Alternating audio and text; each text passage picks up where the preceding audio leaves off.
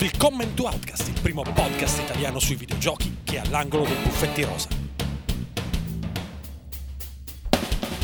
Benvenuti all'Outcast, né? Welcome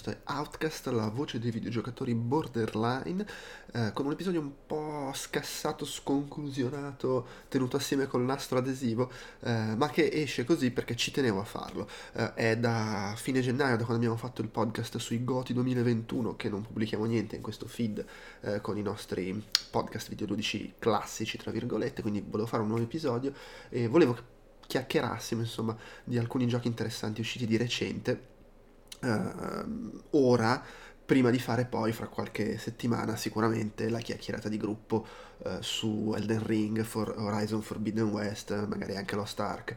E, e quindi ci tenevo, solo che non siamo riusciti a organizzarci per ritrovarci tutti assieme, eh, allora ho deciso di eh, mettere assieme un montaggio di tre segmenti separati con registrazioni separate, in cui purtroppo non siamo riusciti a infilare Windjammers 2 perché non ce l'ha fatta chi avrebbe dovuto parlarne. Però abbiamo, vi lascio, adesso mi levo dalle scatole e vi lascio ad ascoltare il podcast dove troverete un segmento con Stefano Talarico e Alex Camilleri che ci parlano di Holly Holly World, seguito insomma molto atteso. Eh, poi un segmento con Giuseppe Colaneri e Massimiliano Gallo che ci parlano di leggende Pokémon, Arceus, Arceus, eh, grafica brutta, non sono sicuro di come si chiami come sottotitolo, e di Sifu, il grande fenomeno indie di queste settimane. E infine abbiamo anche la recensione tempestiva, eh, perché usciamo proprio alla scadenza dell'embargo, con eh, Andrea Giangiani che assieme ad Andrea Peduzzi eh, ci parla di Not Tonight 2, che in realtà è uscito da, da un pochino, e insomma da una decina di giorni, e appunto l'embargo eh, Martha is Dead, che insomma è stato al centro delle polemiche per eh, le censure nella versione PlayStation, eh, e si parla anche di quello tra l'altro nella conversazione. Bene, è tutto. Eh, tra l'altro, questo è l'ultimo podcast che pubblichiamo prima di una pausa di una settimana abbondante. Quindi, buon ascolto e ci risentiamo presto per chiacchierare di, di videogiochi, ma anche cinema, TV, insomma, tutte le solite cose. Ciao. Ciao, io sono Stefano Tarico, con me c'è Alex Camilleri Ciao. e siamo qui in- probabilmente in coda a un, un altro podcast, o se no stiamo iniziando un podcast senza, senza testa, che meraviglia, come i polli, per parlare di Holly Holly World, che è, beh, è il terzo capitolo della serie di Holly Holly, uscito parecchio dopo il primo sicuramente, Sì. il primo era del 2014, il secondo non me lo ricordo, ma comunque eh, erano due giochi splendidi, piccolini, che hanno vendicato tutta quella storia di giochi di, eh, di skateboard di cui si sentiva tanto la mancanza. Sono arrivati loro da, da- da qualche anfratto in- inglese e hanno detto: Vabbè, ma sentite, siamo arrivati noi con 4 pixel e vi facciamo vedere come si fanno i giochi di skate. E hanno fatto questa roba clamorosa. E ora si sono presi un po' di tempo, hanno fatto appunto Holly Holly World, che è incredibile, cioè Holly- i primi due Holly Holly elevati a potenza con eh, tutto quello che deve esserci se vuoi far uscire un gioco nel 2022, quindi open world, ehm, online, asincrono, con classifiche, reward, ehm, tutta quella roba lì, con però nel cuore l'Holly Holly dei nostri padri e quindi eh, uno skateboarding veramente figo e veramente croccante. Anche se, forse ci siamo d'accordo già da questo, molto più morbido rispetto a- a- ai primi eh, per quanto riguarda la curva di difficoltà. Sì, la curva di difficoltà è abbastanza strana, a parer mio. Mm. Eh, nel cioè, infatti, che... no, scusami, non curva sì, di difficoltà quanto più ehm, proprio cattiveria nel farti crepare male quando sbagli tanto così di salto. Sì, sì, sembra molto, molto più generoso per certi versi. Eh, non so quanto questo sia dovuto al fatto che comunque entri anche in casa Nintendo e magari vuoi essere anche un pochino più gentile eh, così in genere, eh, mm. ma in realtà sì, ha meno precisione necessaria, ma comunque continua a premiare la precisione per certi versi, quindi riesce più o meno ad allargarsi, ad allargare un pochino il bacino, eh, sì. così. Sì, diciamo, diciamo, anche che rispetto ai primi che avevano una grafica molto più minimal, facevano anche molte meno cose, obiettivamente eh, a schermo qua la grossa differenza è che banalmente visivamente sembra Adventure Time, cioè hanno sì. abbandonato la pixel art o come la volete chiamare, quello stile super minimal che avevano nei primi due. Eh, proprio per uno stile cartone animato che in effetti ti fa venire gola, cioè io immagino un ragazzino, un bambino o comunque uno che, che invasato forte di Adventure Time so, sotto i 20 e, effettivamente ti viene voglia di giocare anche perché sembra veramente una, una caramellina, sembra è quello sì, che gli americani definirebbero eye candy.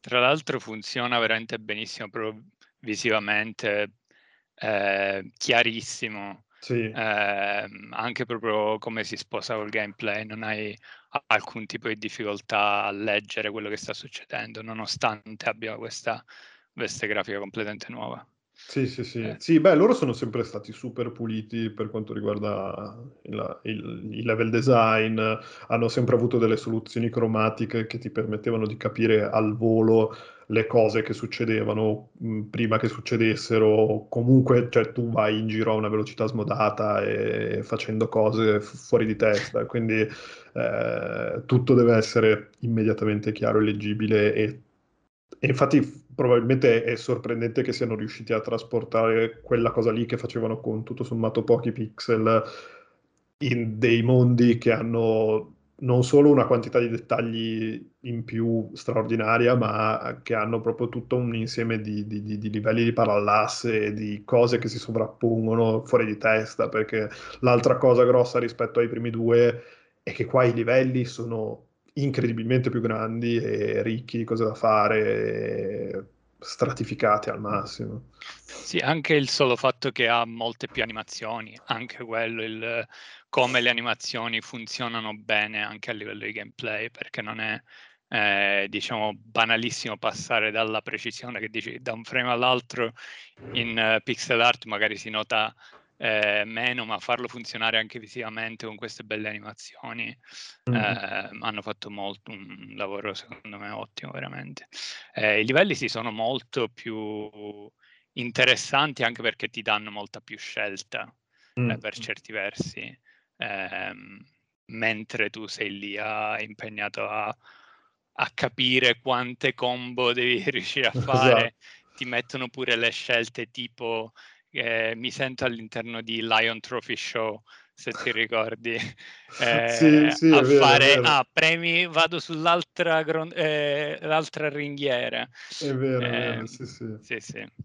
Sì, sì, sì, ma anche perché poi appunto hanno... In realtà, cioè, la cosa veramente assurda è che il gioco è lo stesso, sì. nel senso, è, è, è, hanno, hanno, preso i primi due oliolli e veramente l'hanno trasportato in un mondo grosso il doppio, per cui ogni livello ha comunque... Eh, l'unica roba, l'unica roba diversa è che eh, nei primi due Olli Olli avevi tipo 5 obiettivi per il livello, mentre qua ne hai 6, ma sono divisi in Tanto due tranche da 3. Sì. Esatto, esatto. Quindi eh, è, un, è, la stessa cosa un po' diversa e e appunto tutta questa profondità nei livelli e queste possibilità alternative, beh, innanzitutto eh, aggiungono rigiocabilità perché voglio dire, un livello lo giochi in un modo, lo giochi in un altro, mh, mm, sblocchi obiettivi diversi o comunque ti dà la possibilità di fare molto più punteggio perché tendenzialmente i, i bivi si, si, si, compongono di strada un po' più facile e strada un po' più difficile, quindi è chiaro che una delle due ti, ti, ti ricompenserà maggiormente. E, e, e sì, cioè... La cosa che mi ha un, più o meno sorpreso, anche positivamente, è come siano riusciti a generare alcuni livelli quasi concepiti come puzzle Mm-hmm. Eh, cioè che tu realmente sai qual è l'obiettivo e ti dici dai eh, incrocia questo personaggio tre volte esatto. e, devi, e, devi, cominciare un po' a capire ah, ma se passo di qua la piattaforma crolla e quindi come faccio a sì, rigirare sì, sì. per rincontrarlo un'altra volta eh, quindi anche questo mi è piaciuto molto perché c'è anche un minimo di lavoro di cervello anche da fare no? nonostante sia principalmente il gioco di riflessi sì, sì che però dal, da, da, da, dall'altro lato della medaglia tu pensi che appunto come dicevamo prima, cazzo, è, a un certo punto a, la curva di difficoltà diventa una roba tipo... Ecco, forse una cosa che non mi è piaciuta tantissimo è che eh, la, la, all'inizio eh, è tutto molto... Cioè praticamente il primo mondo è un grossissimo tutorial. Tutorial, sì e i tutorial però non finiscono mai in realtà, perché adesso credo che siamo arrivati tra l'altro allo stesso punto entrambi. Sì. E tra l'altro non so tu, ma io sono arrivato a 18 ore e non l'ho finito. E se, va, se andate su How Long to Beat, eh, sempre, sempre, sempre, prezioso, la, la, storia si finisce tipo in 4 ore, quindi okay. siamo degli psicopatici. Beh, sì, siamo psicopatici. Io tutti i livelli li sto facendo con tutti. No, no, anch'io, anch'io. Quindi, sì. E, ehm, per cui ecco sì, cioè, i tutorial non finiscono mai perché appunto noi siamo al quarto livello, al quarto mondo su 5 e mh, poi vabbè sono 5 più 1 perché 1 è, quello, è quello multiplayer, però sono 5 mondi e al quarto mondo hai ancora i tutorial e soprattutto al quarto mondo arrivi e a tutto sommato era una pietrata in faccia. Sì, sì, a un certo punto, tipo da metà del quarto livello, dec- il gioco decide che tu devi morire gonfio e quello che credevi di fare, in realtà pensavi di essere bravo, in realtà sei l'ultimo dei cani e, e, e queste cose difficili si sommano tutte insieme e tu non riesci più a fare niente perché cioè, devi fare tipo un livello dall'inizio alla fine in un'unica combo, va bene, però devi raggiungere un punteggio insensato in dei livelli che da fattibili diventano tipo ok, il primo salto è una roba che ci devi sbattere cinque volte prima di capire come farlo e non solo, poi ci sono le componenti puzzle all'interno del livello, per cui se tu salti male su una piattaforma, al secondo giro non ce l'hai più e muori. Scusa? Sì, diciamo per... E questa è la cosa che mi ha un po' stranizzato. Io, te l'ho detto, quando ho cominciato a giocarlo mi ha fatto... Abbas... mi ha abbastanza stranito il fatto che tutto il primo mondo in realtà io l'ho trovato particolarmente noioso. Cioè, non noioso, vabbè, sì che è un tutorial, però comunque non ha momenti in cui comunque puoi avere ehm, traiettorie alternative, non c'è molto di tutto quello che in realtà poi lo rende bello dal secondo mondo in poi. Sì, sì. E comunque andando dal primo mondo così tranquillissimo, punteggio, obiettivi facilissimi.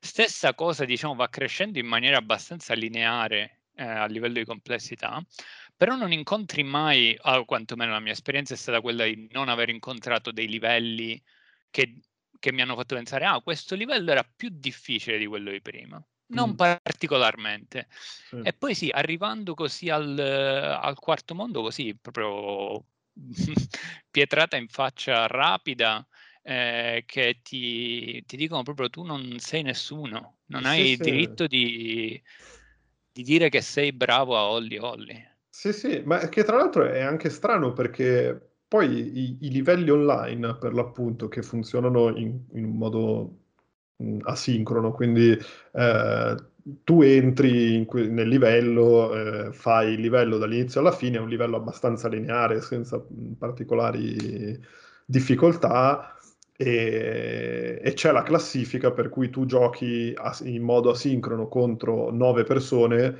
e ehm, a seconda di, del punteggio che fai ti piazzi nella classifica, se finisci tipo nei primi mh, mm, sei posti avanzi di grado come in uno sparatutto, se sei settimo, ottavo, bene così rimani il grado, che, il grado che hai conquistato e se sei negli ultimi due retrocedi di grado. E anche lì poi, vabbè, funziona tipo, ci sono, cioè, la stagione che non ho capito come funziona, nel senso che loro ti dicono, anche per sbloccare degli elementi di customizzazione, ti dicono, lo sblocchi finendo una stagione. Sì, ok, a quanto dura la stagione? E, e poi hai la streak se giochi più giorni consecutivi durante la stagione eh, io oramai sono arrivato a boh, sette giorni di fila e online vado bene, cioè mh, sono sempre arrivato tipo terzo, secondo. Guardalo come si vanta. No, è, così, però è vero, però cioè, ciò, ciò, non toglie che poi giochi il gioco normale che giocano tutti i cristiani e sassate in faccia, cioè, cioè ti fermi al quarto mondo, che è una roba impensabile, cioè eh, anche perché poi, appunto, volendo fare un paragone che magari non ci sta, mh, nei primi due Olli Olli i livelli sassate in faccia ti venivano, erano alternativi ai livelli, cioè tu avevi i livelli normali, tra virgolette normali, che tra l'altro si incistivano di brutto, perché tipo l'ultimo mondo di, tut- di entrambi gli Olli Olli erano, era bello cazzuto, e, e poi avevi cioè avevi 5 livelli normali che diventavano sempre più difficili e poi avevi i livelli difficili sempre nello stesso mondo, sempre nello stesso livello, per cui nell'ultimo mondo tu avevi 5 livelli normali che erano anche 5 livelli difficili con obiettivi molto più difficili, ma molto più difficili e potevi in qualche modo saltarli, non so come dire. Cioè potevi decidere di non fare i livelli difficili. Sì, qua e... hanno adottato anche questa scelta, siccome hanno deciso di fare questa, la mappa con tutti i livelli, ora hai anche livelli extra che vai sbloccando facendo cose specifiche e anche queste sono carine. Ogni tanto eh, mi piace quando ci sono quei livelli che proprio non hanno né punteggio né niente. Mm-hmm. Eh, ti dicono sì. fai questa cosa qua, fai tre sì. giri della pista in una sola combo. Esatto, esatto, sì, sì, sì, sì no, quella roba, ma infatti è, è molto, è molto ben fatto e, e appunto tutte le sfide sono sempre fighe fino a quando poi non decide che devi morire e, e devi decidere, devi, devi, pensare di aver sbagliato a comprare questo gioco. Che poi in realtà non so quanto di questo sia dovuto al fatto che i primi tre mondi non sono così. Cioè nel senso, se mi avesse preso a sassate dall'inizio, magari... Sì L'avrei approcciati magari in, in, modo più duro, più eh, impegnato, ma così proprio mi, mi, fa sentire inferiore. E però in realtà non, non, non, non è mai stato così, nel senso, anche i, anche, i, primi, anche i precedenti erano normali, cioè appunto erano, se, se volevi la sfida delle sassate, sì, lo, lo, lo, lo, sceglievi tu e, e, tutto sommato anche se volevi fare l'approccio anale che abbiamo usato noi di il livello non è finito fino a quando non sblocchiamo tutto, è un problema tuo, nel senso sì. il gioco va comunque avanti. E il problema è che se appunto incontri il livello dove siamo arrivati noi, non riesci a fare quel miliardo e mezzo di punti che ti richiede, che è necessario per andare avanti sbloccando tutto e poi decidi, vabbè, senti, guardiamo il livello dopo, il livello dopo comincia, è già più difficile, cioè, eh, di cosa stiamo parlando? C'è proprio una roba veramente di, di, di, di impennata, di difficoltà che sì, è, brutale. è abbastanza inspiegabile.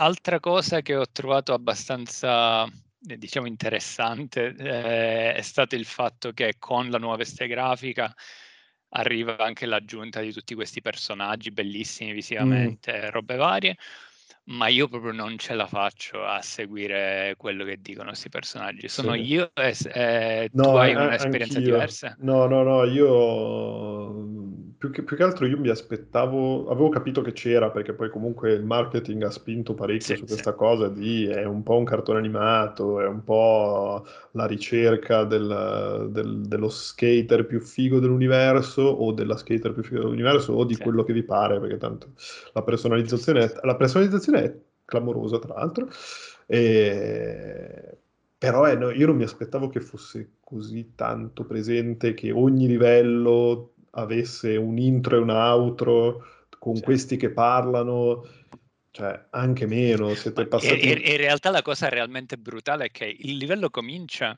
e non ho un tasto per saltare, ho devo saltare i primi, tipo le prime due frasi che dicono sì. e poi loro mi chiedono cosa vuoi fare? Hai l'opzione, dimmi di più.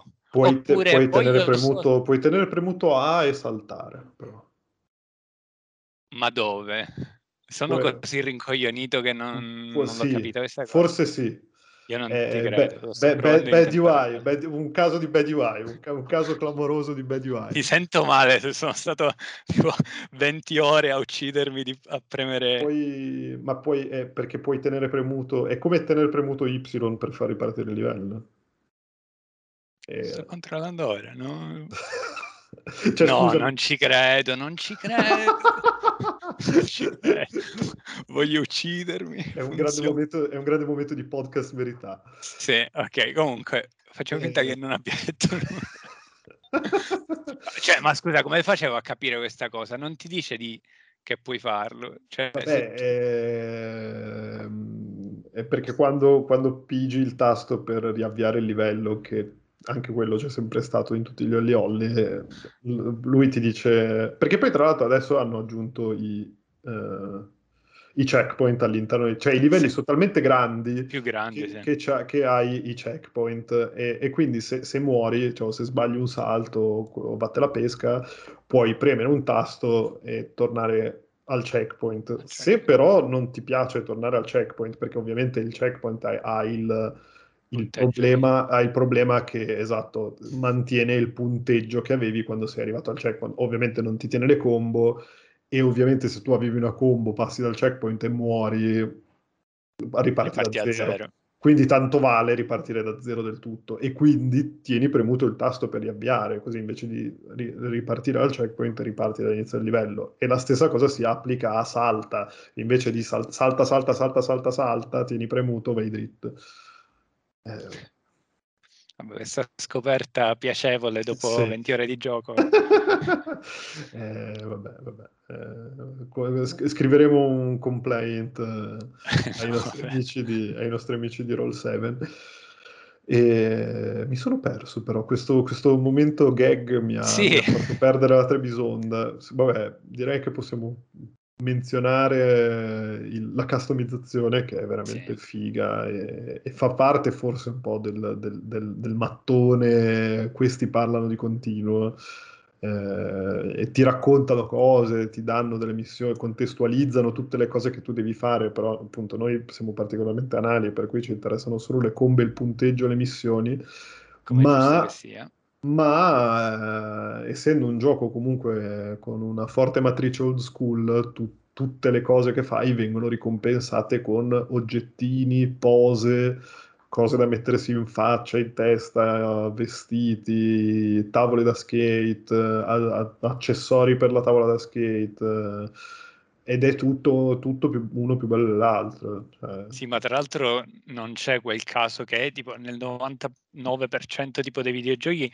hai cose che tipo non riescono mai a, ad avere ah. il giusto look quando vengono tipo che belli questi pantaloni, che bella questa maglietta, li metti insieme e sembri tipo un sì, sì, sì. tombino.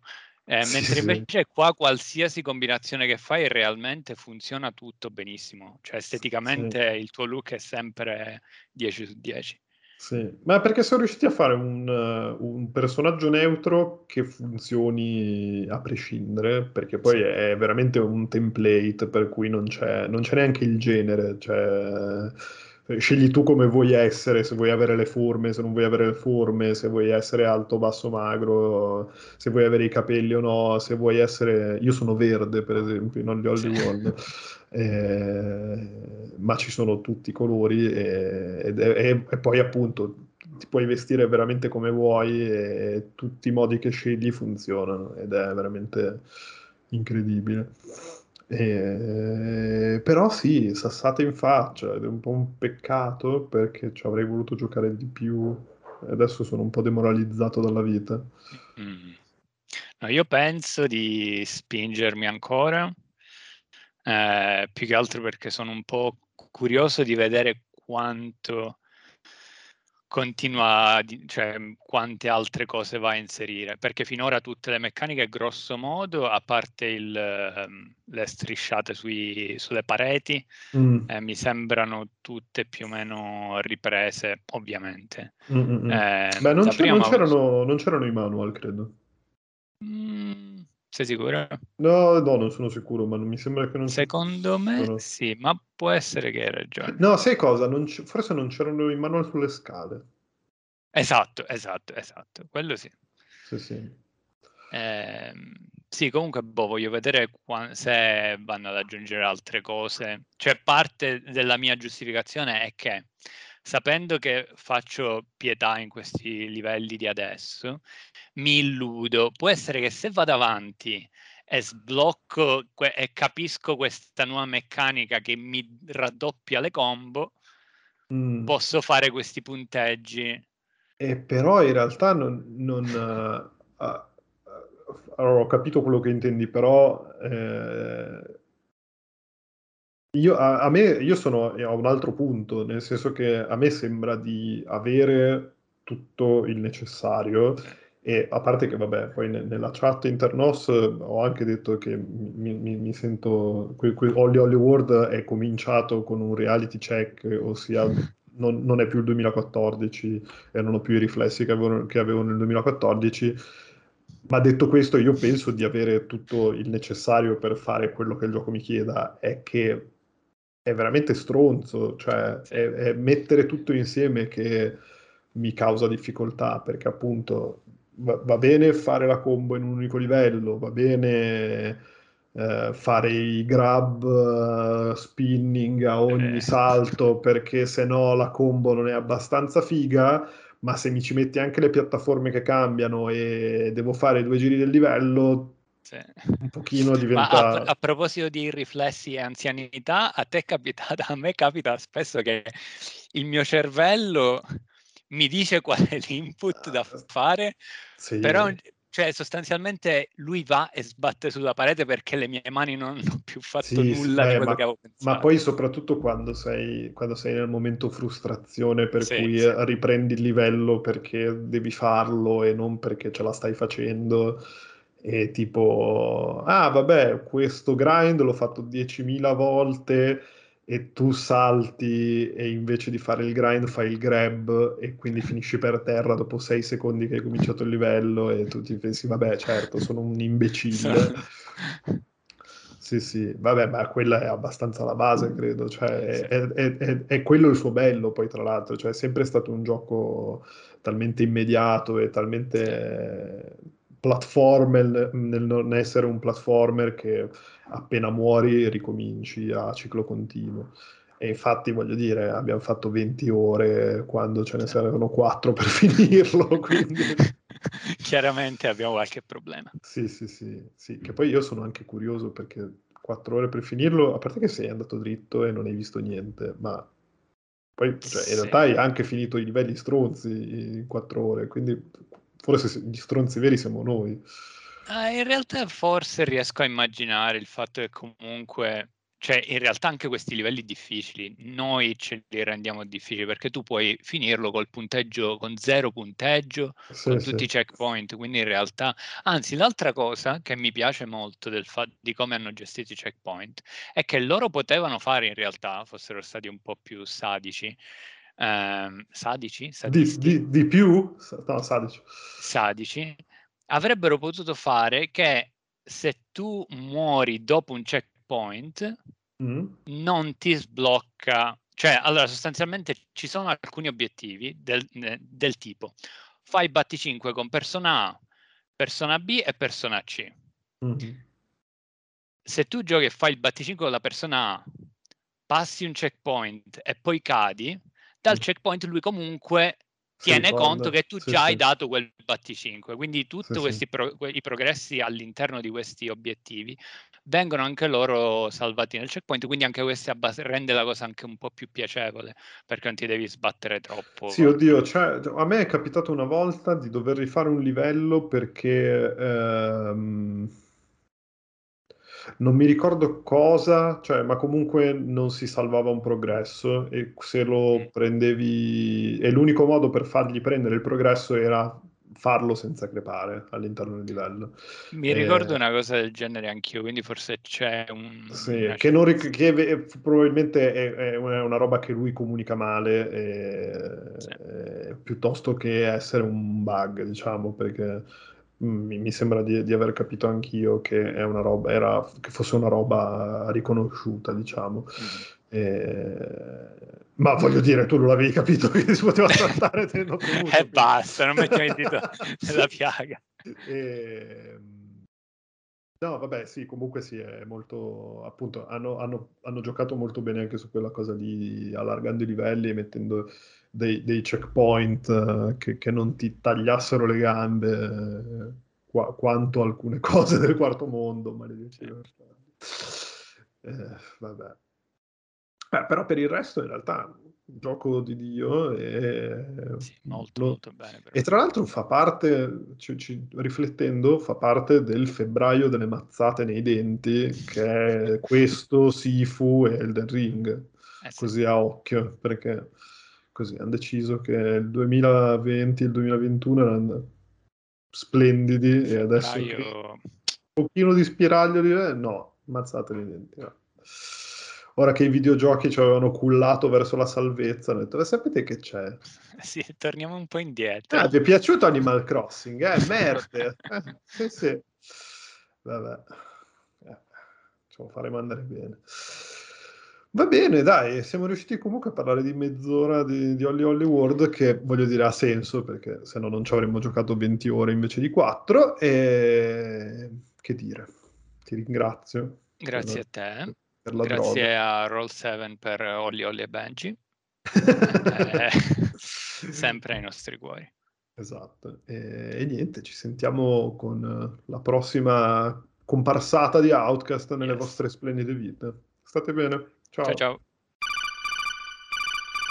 Ciao a tutti, eh, benvenuti, bentornati su Outcast. Questo è il segmento speciale eh, che Maderna monterà in qualche modo. Io sono Giuseppe, Io c'è sono- Max. Ciao.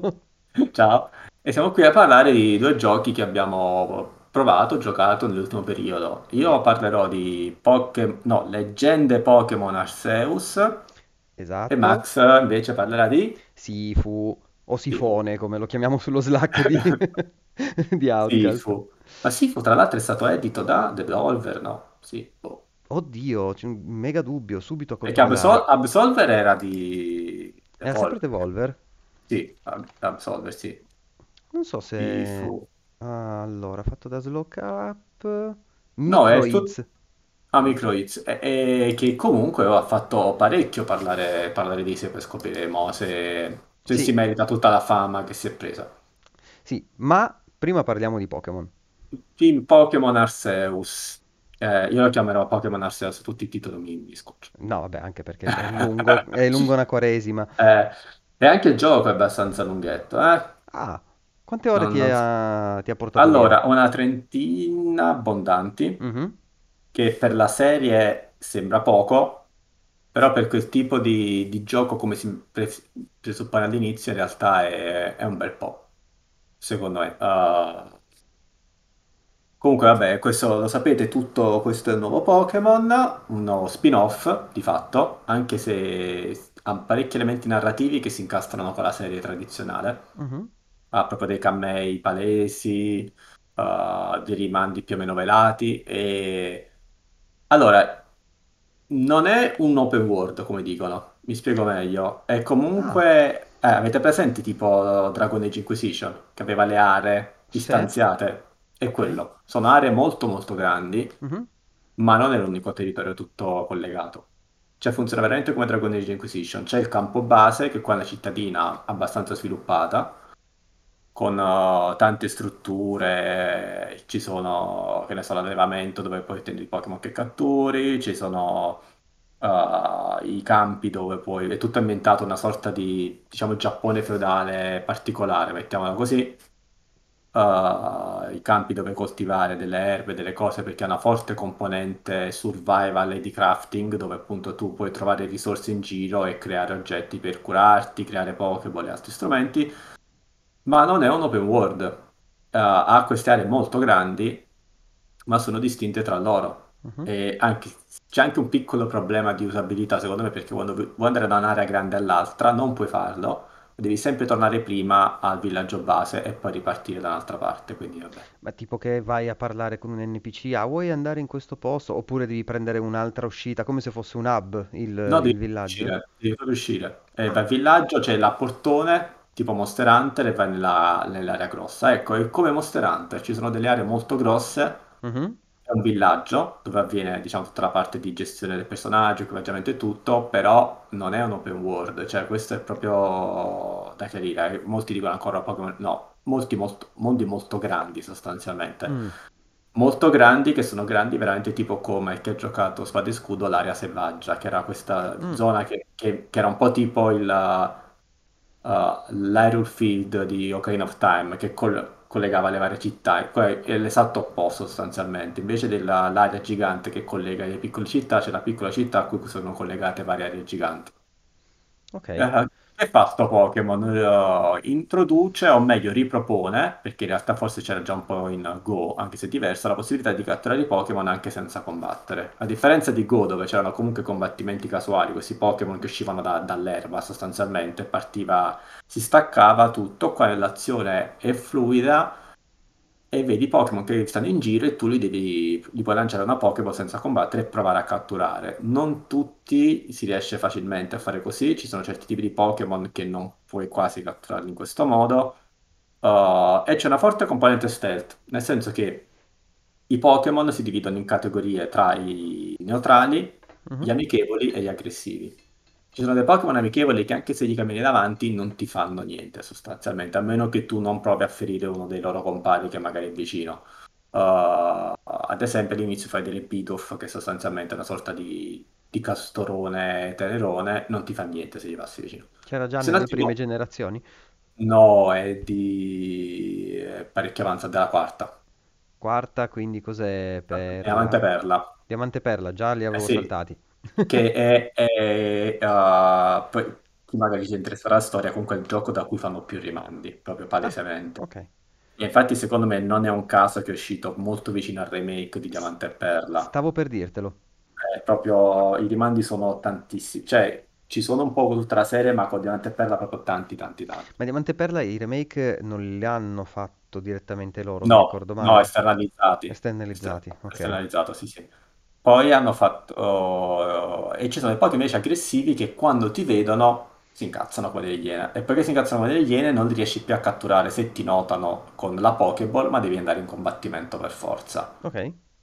Uh, e quindi c'è una forte componente stretta, anche perché se tu oh, approcci un Pokémon alle spalle e lo colpisci con una Pokéball, uh, hai maggiori probabilità di catturarlo, soprattutto se hai delle sfere tipo le Ultra Ball, è quasi certo che li catturi sostanzialmente. Ah.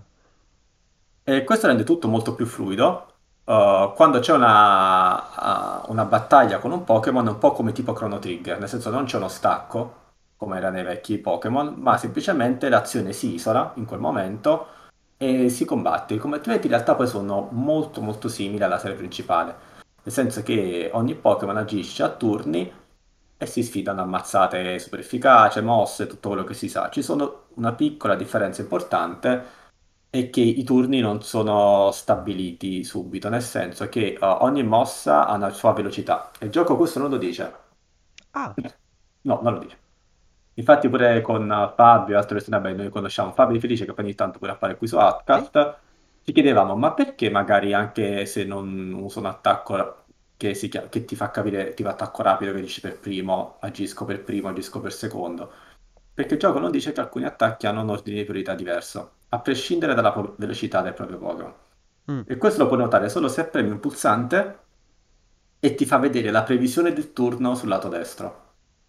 E il gioco, giuro, non lo dice minimamente. Ma da nessuna parte in assoluto. No, no. Quindi viene la, la, la, visualizzazione del turno come era Final Fantasy X o se non ricordo eh, più o meno, sì. Più o meno sì, come, grandi, come grandi A2 Final Fantasy X. Okay. Certi attacchi ti rallentano o velocizzano il turno poi quando usi tante volte una mossa con lo stesso Pokémon, quel Pokémon è come se diventa un, un maestro in quella mossa Mhm, ed è in grado di sferrare due tipi di modalità. Attacco potente che fa più danni ma è più lento del normale e attacco rapido che è più veloce ma fa meno danni. certo. Il gioco ti spiega queste due cose e ti dice, oh, se fai attacco rapido e sei particolarmente veloce, puoi attaccare due volte di fila. E tu quando leggi così pensi se le statistiche di- del Pokémon sono particolarmente veloci. E E invece no. E invece no, È la dipende anche maestria dalla- nella mossa. E, dipende anche dal tipo di attacco, sempre dipende, dipende Ah. anche da quello. È, è un piccolo layer che il gioco non spiega. A differenza di Pokémon normale, dove la maggior parte dei combattimenti è in acqua di rose, qua non è vero, qua è tosto, qua è tosto. Spesso riesci a vincere semplicemente perché tu, è quasi sempre una squadra da 6, e magari il Pokémon selvatico è uno, Eh, o certo. comunque l'avversario magari te ne schiera uno o due, sostanzialmente tre. Soltanto verso la fine proprio trovi gente col full party, sostanzialmente verso proprio la parte di endgame. E quindi questo, però i combattenti in sé tra singolo Pokémon e singolo Pokémon sono molto diversi e anzi, se non si attenti, anche un Pokémon di 10 livelli sotto il tuo ti può, ti può uccidere il tuo tranquillamente. È molto diversa dalla serie principale questo fatto qua. Il sistema dei Madonna. L'ho finito e il sistema dei danni ancora non l'ho capito del tutto, l'ho abituato a quello classico, dico la verità. Ok. È particolarissimo, è un po' strano da questo punto di vista. Infatti, Ma cos'ha tanto di diverso rispetto alla, alla serie Non si cap- classica? onestamente non è prevedibile il sistema dei danni. Non Ah, è... Perché secondo me agiscono diversamente i moltiplicatori de- delle statistiche. Io sono uno che ha giocato tantissimi Pokémon, ha fatto anche un po' di competitivo, si dedica sempre al post-game con le sfide particolari. E, e questo invece il, il sistema dei danni non, non l'ho compreso, è diverso semplicemente, essendo diverso magari per questo non, non mi ci trovo super, super bene. Devo dire che il gioco comunque in generale mi è piaciuto molto, eh, la parte esplorativa è molto carina, è molto bello perché quando con la storia puoi... eh, trovi dei Pokémon, fai amicizia, tra virgolette, con dei Pokémon particolari del luogo che funzionano da cavalcature. C'è quella Mhm. base che è tipo appunto una- un alce che uh, va più veloce e poi ce ne sono alcune molto particolari, c'è chi ti permette di navigare i, i corsi d'acqua, chi ti permette di arrampicarti, che quindi apre tantissimi level design, perché poi diventa tipo, non dico Breath of the Wild, però quasi, nel senso pu- su quelle montagne che non ci puoi camminare, ti arrampichi sostanzialmente. Ok. E poi ci, sta anche addirittura il Pokémon che si trova verso la fine, che è un'aquila, sostanzialmente un'aquila enorme, che ti permette di, di volare. E quindi sostanzialmente in realtà plani, non è che proprio voli, Mhm. però comunque vai in alto e diventa, i movimenti, diciamo, da, diventano sostanzialmente tutti in linea retta a un certo punto, perché ti riesci a arrampicare, ti arrampichi sul monte, ti lanci, ed è molto bello perché puoi switchare da un Pokémon all'altro semplicemente premendo un pulsante. E quindi tu puoi veramente Uh, arrampicarti ti salti dal dirupo, premi e da Pokémon che si arrampica passi a quello che vola direttamente in continuità.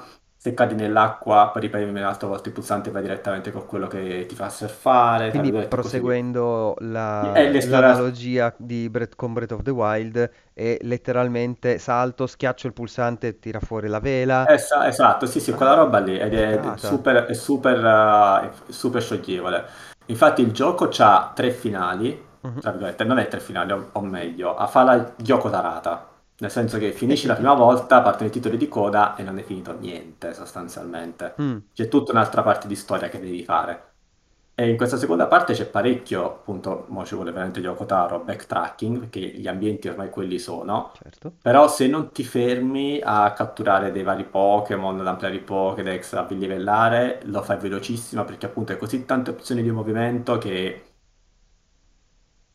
i punti da raggiungere li raggiungi veramente in secondi, neanche in minuti, nonostante il mondo sia molto aperto. E quindi è, uh, e questo è molto figo sostanzialmente in realtà, perché ti, mh, è proprio come tu a un certo punto pieghi il level design, diventi padrone di quel level design e quindi tutti quegli ostacoli che prima vedi, la montagna, il ruscello, dove all'inizio poi non li puoi proprio attraversare che affoghi addirittura, e roba del genere, diventa molto molto più... diventi padrone della- dell'ambiente sostanzialmente ed è molto molto figo questo qua. Ah, e poi dopo, quando fai, fai la parte del combattimento, per arrivare da Pokémon che ti dà origine al tutto, c'è da fare un'altra bella roba che non dico, però mi ha fatto un po' girare perché Mm, ok. E non lo dico per spoiler, che per realtà l'ho detto nell'articolo, però magari qua non seguono chi... Beh, però sull'articolo c'era lo spoiler alert Sì, bello sì, grosso, esatto, per cui magari non esatto. tutti l'hanno Esatto, non tutti l'hanno l'hanno letto. visto. E che c'ha, è una cosa molto particolare che mi ha colpito, da, cioè mi ha fatto strano, l'avevo visto nei trailer, ma mi ha Mhm. fatto strano, è che per la prima volta i Pokémon possono far male il personaggio del giocatore. Cioè fanno male un essere umano. Ah, Cioè, ok. i Quindi tu, Pokémon tu puoi i attaccare vostri- direttamente l'allenatore i, invece i Pokémon del... aggressivi, no, no, no, no, tu, no, Ah, tu, i no. tuoi, i tuoi sono sempre bravi, pacciocconi, Ok, classico della serie. certo. I Pokémon selvatici, però, quando sono aggressivi, sono aggressivi contro no, altri Pokémon, contro l'allenatore, cioè ti menano Mm. sostanzialmente. Ah, sì. C'è, c'è Geodude che viene vicino e ti prova a lan- se sei lontano ti lancia le pietre, e ste robe, eh, sì, sì, e ste robe, ste robe così. E questo cambia parecchio perché uh, al di là delle boss fight che uno magari se l'aspetta, ci sono dei Pokémon particolarmente incazzati che devi fare uh, un po' a Dark Souls, devi evitare gli attacchi e quando si scoprono li devi colpire tu a tua volta. Mhm. Però questa cosa che i, Pokémon selvatici attaccano l'allenatore è la prima volta, nel senso perché pure prima, quando spuntavi il Pokémon selvatico dalla combattimento casuale o negli episodi alcuni diversi ci- comunque camminano e tu li urti e parti il combattimento, però succede sempre che tu allenatore cacci immediatamente, non, non puoi skippare sta roba, il Pokémon e combattono Pokémon a Sì. Pokémon. Qua invece è un'azione che tocca a te, perché altrimenti tu puoi scappartene. Ma tu gli puoi menare ai Pokémon? No, tu no, poi lanciagli solo il Pokéball. Che E se tristezza. vuoi, me- esatto, se vuoi menare devi per forza... Però gli puoi lanciare, gli puoi lanciare delle, delle palle di fango che li distraggono, eh, roba del genere. Ho Però visto che ci sono comunque anche le fruttine per, le fruttine per, per le fruttine se- eh, per distrarli, no, però quando sono incazzati non funzionano, Ah, perché ok. là, là- là sono incazzati e te, te vanno menare. Ok. Quindi funziona così. Ed è una cosa che, che a livello di gameplay, al di là della- dell'esplorazione, che poi è comunque qualcosa di incrementale, perché già con Spada e Scudo, con questo open world, avevano provato un po' a renderlo un po' più premiante, l'esplorazione un po' più ampia. Mhm. E- però forse quello è il vero cambio sostanzialmente, perché comba- il- la cattura dei Pokémon senza combattere l'avevano messa in Pokémon uh, Let's Go Eevee, Let's Go Pikachu, quella parte là, che funzionava proprio come in Go, tu ci lanci le Pokéball a ripetizione fino a quando non, non lo prendi.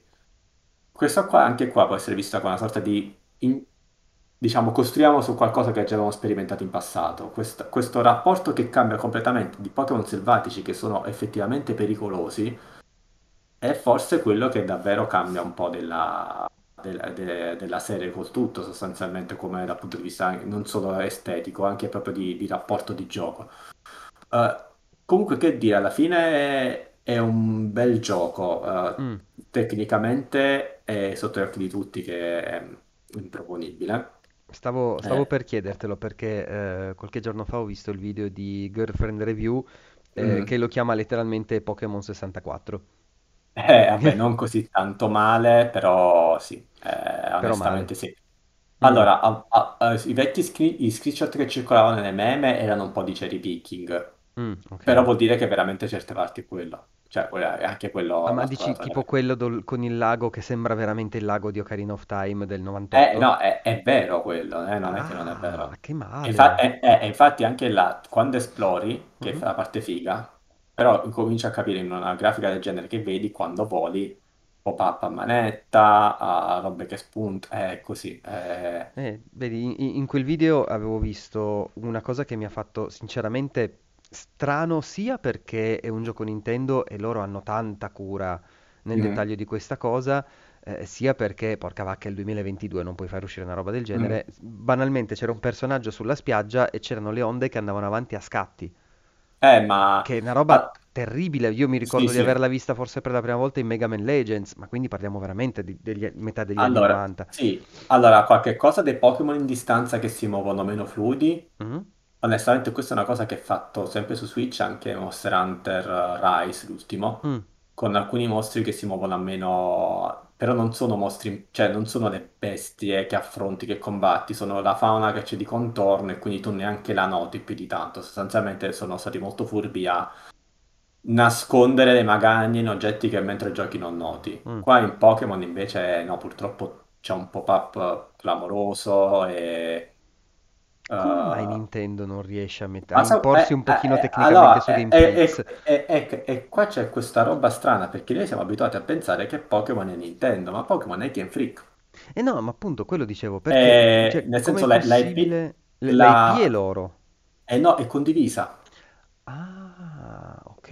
Pokémon è sia di Game Freak che di Nintendo. Mhm. Ma lo sviluppo dei giochi è totalmente Game Freak. Io non so onestamente, questo sarebbe da, da- da scoprire su quei Digino Gaming, queste cose qua. C'è Nintendo, Miyamoto, quel tipo di cura, quanto interviene. Perché Pokémon è da sempre un disastro tecnicamente, cioè, tranne quelli per Game Boy Advance che era tutto 2D pacioccore, però anche lì uno potrebbe dire, e nel frattempo c'era gente che faceva Golden Sun, co- mentre tu facevi Eh, sì, Pokémon. Sì. Eh, cioè anche, anche là potresti dire Io, roba, io sempre stati... ricordo all'epoca con, eh, oddio, quello blu era Rubino e... eh, Zaffiro. za- quello lì.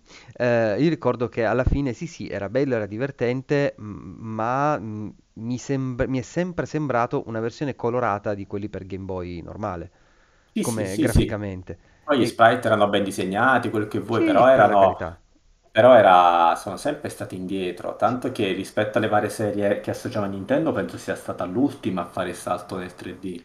Eh, sì, sì, sì. Eh, E, e fondamentalmente anche quelli per 3DS e di 3D avevano un po' la grafica, ma non c'era uno sviluppo di verticalità, di quant'altro. Cioè il vero 3D l'hanno fatto con, con Spada e Scudo Spada e scudo. sostanzialmente. Sì. Eh, eh, secondo me, eh, la pa- perché eh, allora, a me è piaciuto, eh, nonostante le cose tecniche, ma come ho detto anche prima, accennato, ci vedo anche dei difetti di design. Cioè, cioè, è come se fosse uno splendido primo episodio di una serie, Mhm. con tante potenzialità, però arriva dopo quanti anni che esiste Pokémon? Cioè, il Eh primo- no, cioè, eh, 25. eh, eh, capì? 25, Cioè, 26 eh, ormai. qualcosina avrebbero dovuto imparare, nel senso. Eh, Eh, infatti io spero che la butta un po' male, perché eh, conosco gente che magari tipo appunto Fabio, questo nostro amico che era lontano dalla serie ultimamente, con questo ci si è avvicinato. mhm. Io spero, passatemi, passami il termine, che Arceus, ciao, come Poké- o comunque Pokémon Leggende, va, ciao, Mm. ma implementino certe cose che hanno messo qui nella serie principale. Mm, C'è una cosa, una sorta di mix, un'esplorazione più degna anche lì, la possibilità magari di catturare i Pokémon non per forza combattendo anche lì, Mhm. però mantenendo l'enfasi che comunque c'è sui combattimenti, però anche qui magari utilizzando un po' più del livello di difficoltà, un po' più stronzetto che c'è qui, nel senso, capito? Nel sen- fare un mix e match delle cose buone che c'hanno l'una e l'altra, secondo me. Perché al, conte- perché al contempo, onestamente, non possono tornare con un seguito che non prevede un tipo di esplorazione più libera dopo che è dato questo. Cioè, c'è Certo. anche, sta, eh, anche sta roba qua, cioè...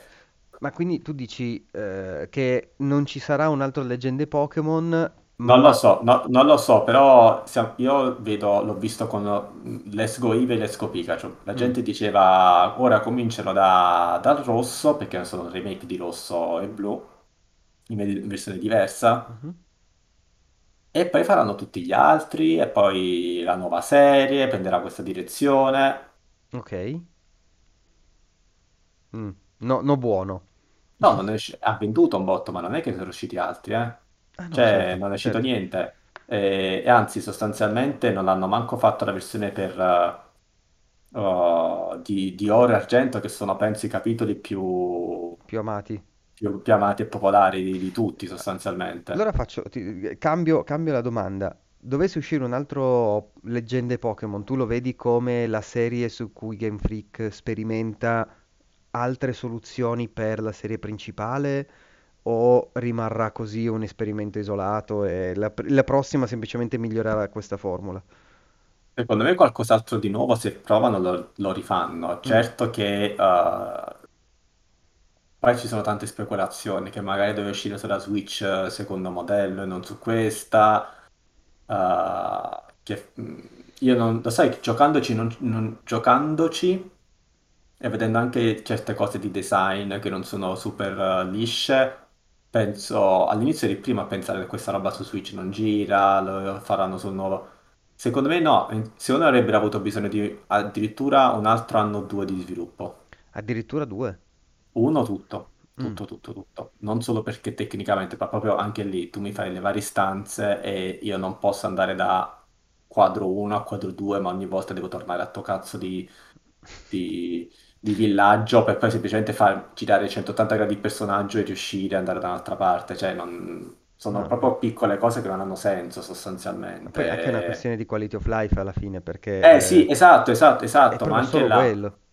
La storia che prova ad essere, l'ho spiegato anche nell'articolo, qualcosa di più, ma poi c'ha dei dialoghi terribili per la maggior parte de- del tempo. Ha una roba che all'inizio ti affascina, no? Questo fatto dei Pokémon che possono far male alle persone, quindi il villaggio ha paura, ma letteralmente dopo due ore trovi una che ha un Pokémon e fa l'allenatrice di Pokémon nel tuo stesso villaggio. Dici, scusa, non...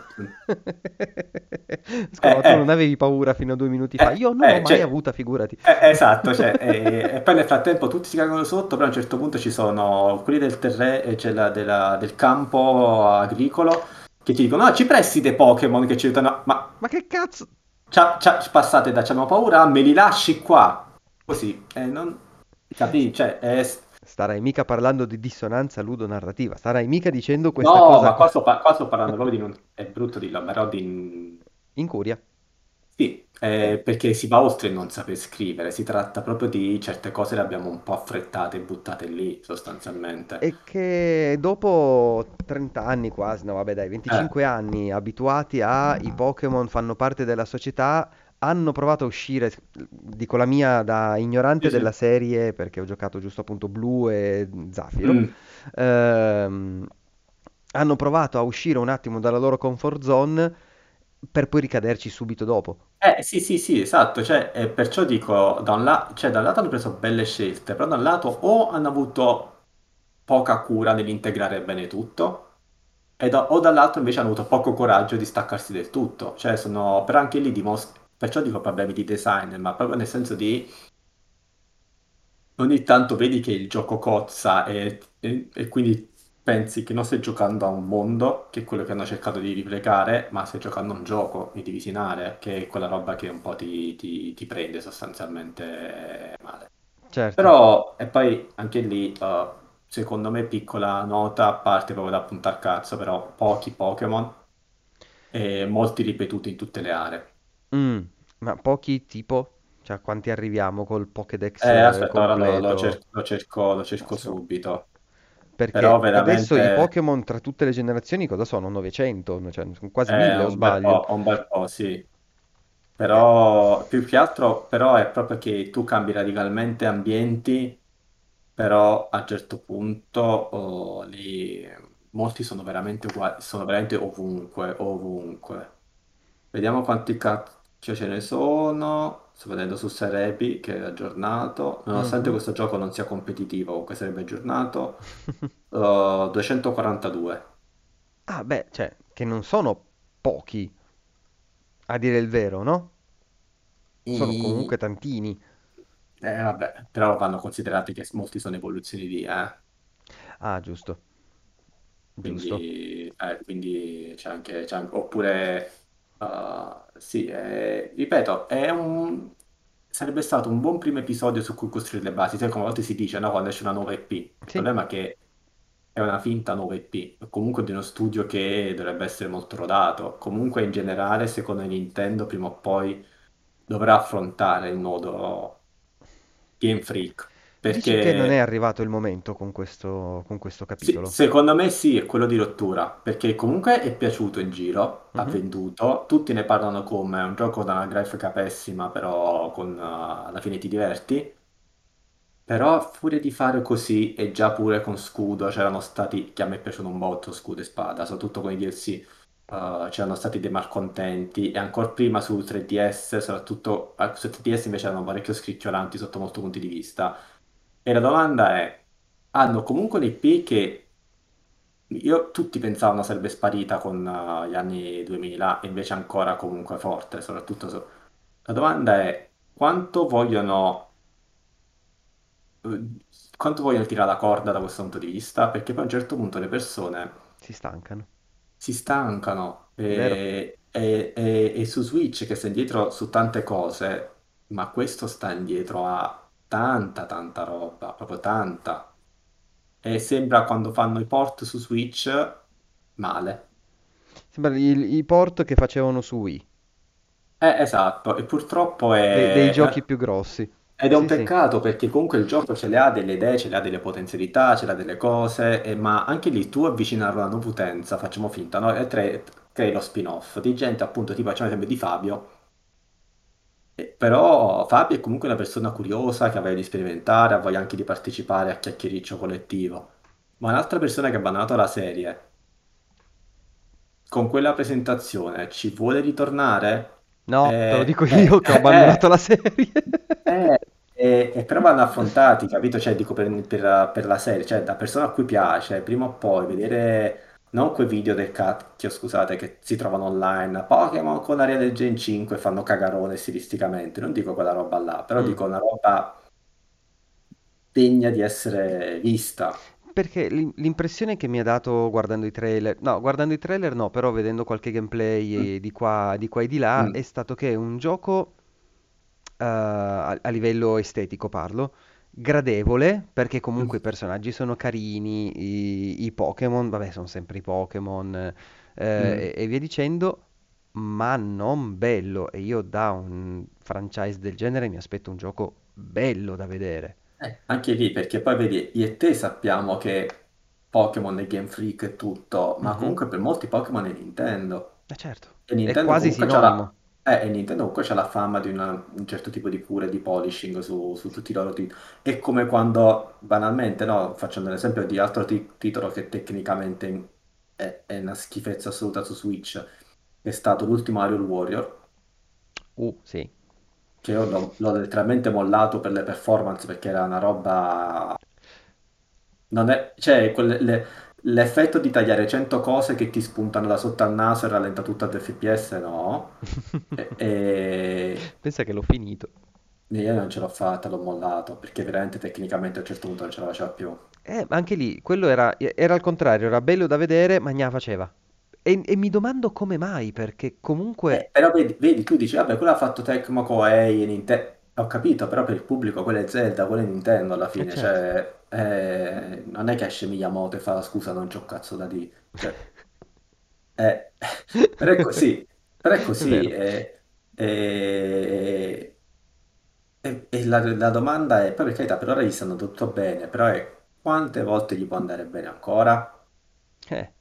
Fin tanto, allora, eh, il loro pubblico io adesso non so con esattezza, però tanto il loro focus sono i bambini sotto i 10, più o meno, E e gli ultra, 35, e gli eh, ultra eh, trentenni, eh, sì, sì, sì, sì. assolutamente. E sono gli ultra trentenni quelli che rompono le balle, ma loro tanto puntano di più a- a- ai bambini, quindi i bambini non Eh, è però, che, bambi- che vedono eh, però, bu- roba. però il bambino, è brutto dirlo, ma il bambino ti gioca a, a Fortnite, ti Eh, gioca a Genshin Impact, ti gioca anche a Call of Duty Warzone, vabbè, diciamo, diciamocela tutta. E- ed è brutto dirlo, ma su mobile c'è già roba che gira meglio di questa. Eh sì, ma il solo bambi- Fortnite, che è anche lui su, su Switch, comunque hai 100 personaggi con una grafica bella, perché che possa piacere poi il gioco o meno, la grafica di Fortnite è molto carina e, e- e gira bene, non Sì, sì. ha grossi problemi. Invece Game Freaks proprio non gli piace studiare come far girare bene i giochi, non gli piace ottimizzare per bene. Eh no, però ripeto, è un peccato perché le idee ci sono, comunque mi sono stradivertito Mhm. e nonostante appunto tutte le varie critiche sia tecniche che design che ho fatto, quando ho avuto quel gioco non mi giocavo solo a quello, non giocavo ad altro e non l'ho fatto neanche con titoli che mi sono piaciuti, tra virgolette, di più, nel senso che ho considerato più tondi come Shin Megami Tensei 5 o altri, cioè Mhm. quindi mi ha preso e totalizzato sostanzialmente. E perciò è un peccato che magari, anche se non aveva quel pop-up eh, assurdo, già era meglio, perché quando esplori un mondo, ti immergi e tutto, e poi veramente mentre voli ti trovi gli alberi che ti spuntano da sotto, è, è- è male. Ti Cioè, spacca quello proprio ti spacca l'immersione. tutto, sì. Invece parliamo di Sifu, che non è un Sì, open, che non è un open world. No, assolutamente, è un gioco super lineare e guarda, mi riaggancio al discorso della grafica, graficamente a me è piaciuto tantissimo, mi E ho piace, visto lo stile che sembra tanta roba. è pazzesco, sembra soprattutto nei filmati, chiaramente non a quel livello lì, ma sembra Arcane, il- la serie Ho TV, capito, il sì, cartone che è uscito, cos'è, un mese League of fa Legends. ormai? Quello di League of Legends, sì.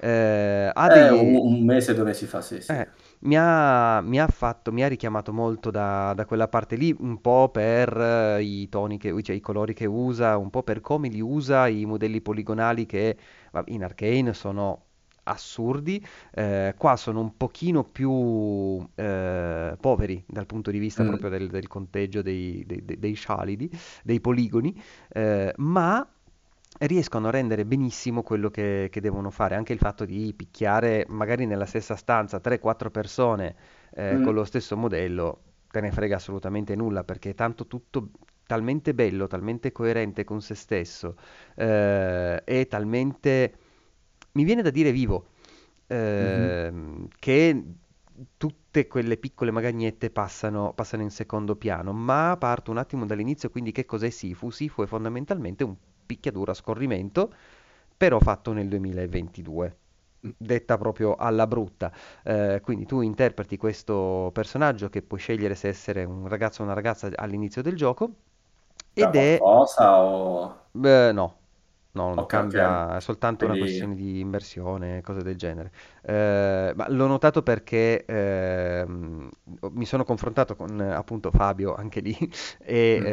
eh, e un altro amico, eh, e loro hanno preso il ragazzo, io invece per mm, una storia di vendetta in questa maniera mi piaceva di più l'idea che fosse una ragazza Alla Kill. Bill. Alla, Cal- alla Kill Bill, esattamente.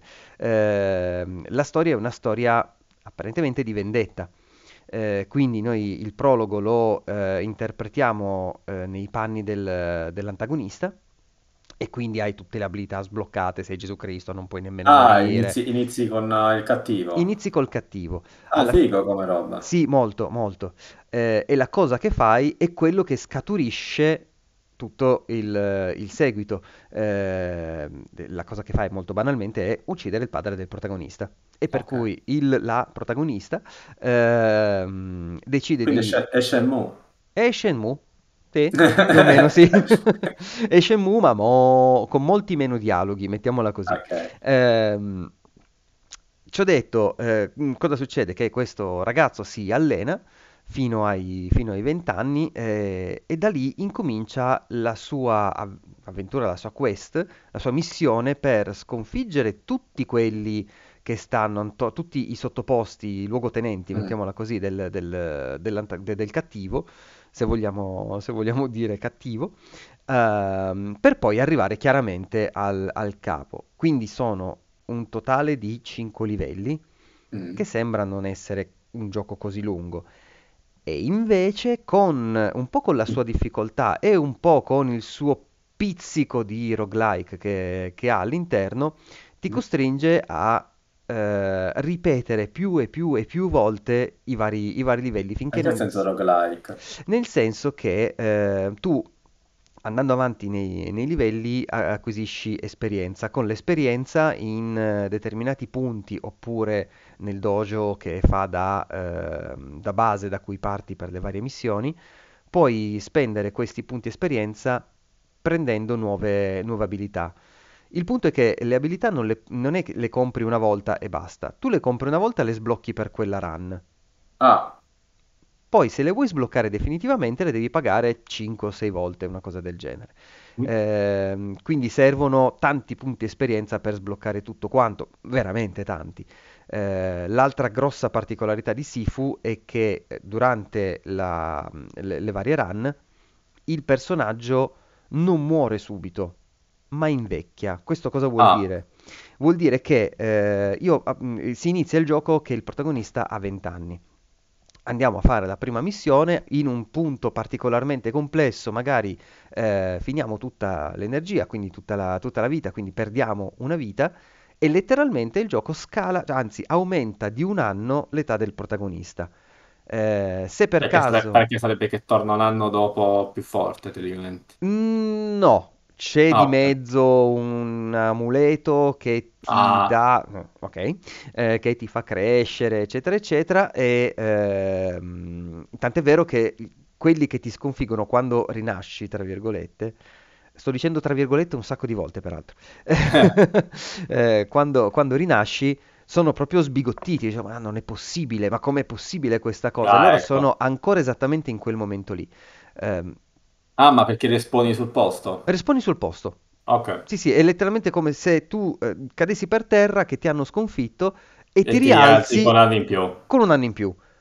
Uno o più anni. Mm. Perché chiaramente se muori due o tre volte di fila, la prima volta ti scala un anno, la seconda volta te ne scala due e Ah, via ok. dicendo.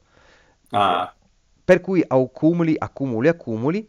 Questa cosa può andare avanti fino a che il protagonista non ha circa 70 anni, al che eh, muore definitivamente, quindi si ricomincia, eh, si ricomincia il gioco Da 20 da... anni. eh, più o meno, nel senso che se tu hai fatto il primo livello, per, per dire, anzi quello che succede a me, eh, io ho finito il primo livello che ero intorno ai 24, 23, 24 parti anni, parti sempre da quello lì. Il Ah. secondo livello parti sempre da, parti sempre da quello. Ah, quindi se uno finisce tipo il livello a quasi sotto i 70 anni, c'ha, tra virgolette, meno vite per andare avanti. molta meno vita. Il fatto di Mm. invecchiare ha dei vantaggi e degli svantaggi, ovvero alcune abilità si possono acquistare fino a... hai un limite di età per, eh, per sbloccarle. Ehm, di contro tu puoi fare più danni perché chiaramente sei più anziano, hai più esperienza, sai come dosare molto meglio la tua, la tua Mm. energia, la tua forza, ma chiaramente sei un vecchio, quindi ti pigli una mezza scoppola e ti ammazzano. Ah, ecco, è particolare come cosa però. Molto particolare, molto complicato. Ehm, cos'altro c'è da dire su Sifu, a parte il fatto che è di un difficile Eh sì. bestiale? Perché eh, io la, la prima volta che ho affrontato il primo livello l'ho finito che avevo circa 40 anni. E ho detto, non è possibile questa cosa, anche perché vedevo appunto gli amici, ma io l'ho finito a 21! Ah, Quindi oh, devi essere ok. morto una volta. Eh, sì, esatto. Per cui cosa fai a quel punto? Lo rifai, lo rifai, impari tutte le varie mosse, impari quando eh, contrattaccare, quando parare, quando usare eh, il focus. Eh, Ci Mhm. sono anche queste mosse speciali che puoi, che puoi utilizzare eh, contro, contro i nemici eh, che premendo il grilletto sinistro eh, rallenti il tempo, utilizzi quella, quella mossa e Ok. puoi eh, fare, fare più danni e, e via dicendo, o anche semplicemente immobilizzare un nemico per qualche, per qualche secondo. Ehm, dopo che l'ho rifatto tante volte sono riuscito finalmente ad arrivare a, a finire il primo livello a 23 anni. Ok. Eh, io non sono, allora, metto le mani avanti dicendo, uno, non l'ho finito, Mhm. Ho seguito, ho parlato con gente che, che- che l'ha finito in altre, in altre sedi eh, e, e devo dire che il fatto di essere bloccato al secondo livello mi stava veramente facendo impazzire. Fin quando non è uscito un eh, articolo di Eurogamer.net che dice: Ma i giocatori di Sifu si stanno tutti inchiodando al secondo livello, c'è qualcosa che non quadra in quel livello, probabilmente. Ma il team di sviluppo ha detto qualcosa a riguardo? Sì, o- Ah, dicono che eh, in una live con eh, un- uno streamer, uno degli sviluppatori ha detto ci siamo resi conto, dopo averlo pubblicato, eh, che effettivamente il livello di difficoltà del secondo stage È sbloccato. è un pochino sbagliatino. Mm. Eh, secondo me si potrebbe aggiustare con pochissime cose, veramente poche. Il problema del secondo livello, da quello che ho, d- d- da- dalla mia personale esperienza, non essendo io un giocatore di Dark Souls, eh, né di Sekiro, né di tutti questi titoli che fanno del tempismo, eh, non difficili, ma che fanno del tempismo dell'eseguire le mosse la loro fondazione, eh, le loro fondamenta. Eh, per me risulta parecchio frustrante, parecchio complicato. È uno dei pochi giochi che mi ha fatto scagliare il joypad Ok. e, e fare proprio Alt F4, esci da sta merda, esci da via, basta. Eh, per poi dire, vabbè, dai, mi sono calmato, ci riprovo, riavvio, sono esattamente in quel punto lì perché il gioco salva di continuo. Ah, ecco. Quindi neanche la gioia di killarlo in maniera, in maniera brutale mi ha salvato da, da quella frustrazione. C'è da dire che quando effettivamente ti riesco- riesci a ehm, battere qualche nemico con eh, una morte in meno, con una mossa che magari prima non riuscivi tanto a fare, ma all'ennesimo tentativo finalmente ti, ti viene fuori, è una soddisfazione di quelle enormi.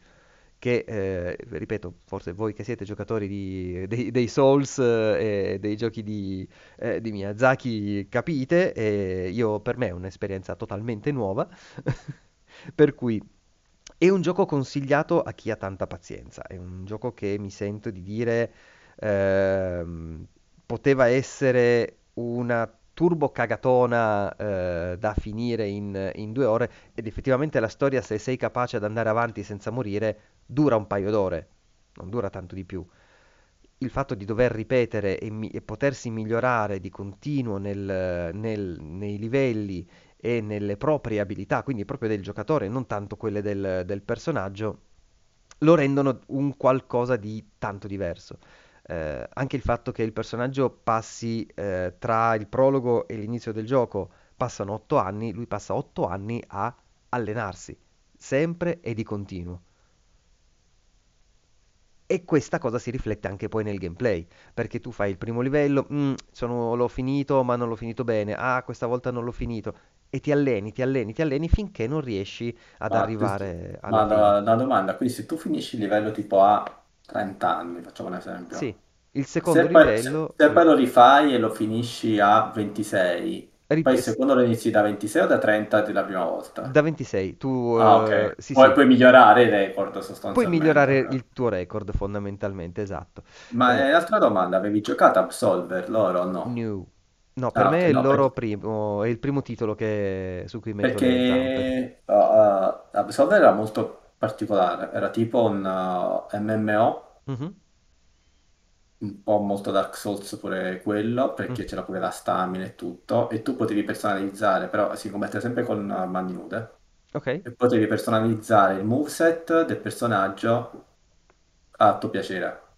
oh E quindi tu crescevi personalizzando i moveset. E quindi poi tu affrontavi i combattimenti uno contro uno, uno contro due, due contro due, vabbè, comunque era sempre numeri ristretti, Mhm, uh, combattendo con gli altri e i personaggi erano diversi perché appunto tipo MMO, per invece di imparare le skill con i cooldown, imparavi delle mosse proprio diverse, potevi equipaggiarle in modo vario. Sem- Uh, no- non so qua, qua ad esempio gli input sono da picchiadura alla Street of Rage o un po' più complessi? Eh, mezzo e mezzo, nel senso che Mm.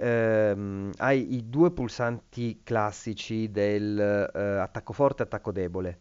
Mm. Combinandoli hai, puoi eh, tirare fuori le varie, le varie, Ah, è tipo alla. Tekken, quindi. Tipo alla Tekken, sì, Nel ma è senso le- che no- non sono alla Street Fighter, tipo che fai i cerchi, le mezzelune, ma qua no, fai le, le sequenze di pulsanti. fai le sequenze di pulsanti, Eh, sì, ci alla sono, sì, ci sono dei momenti in cui puoi, eh, in cui fai, quando sblocchi al- alcune abilità, eh, devi giocherellare anche un po' con eh, l'analogico sinistro. Il primo che mi viene in mente è fare su, giù e, oddio, Y, mi sembra, che fa la Mm. spazzata per terra eh, per buttare a testa, in, eh, per buttare giù uno, uno degli avversari minori, Ok. mettiamola così.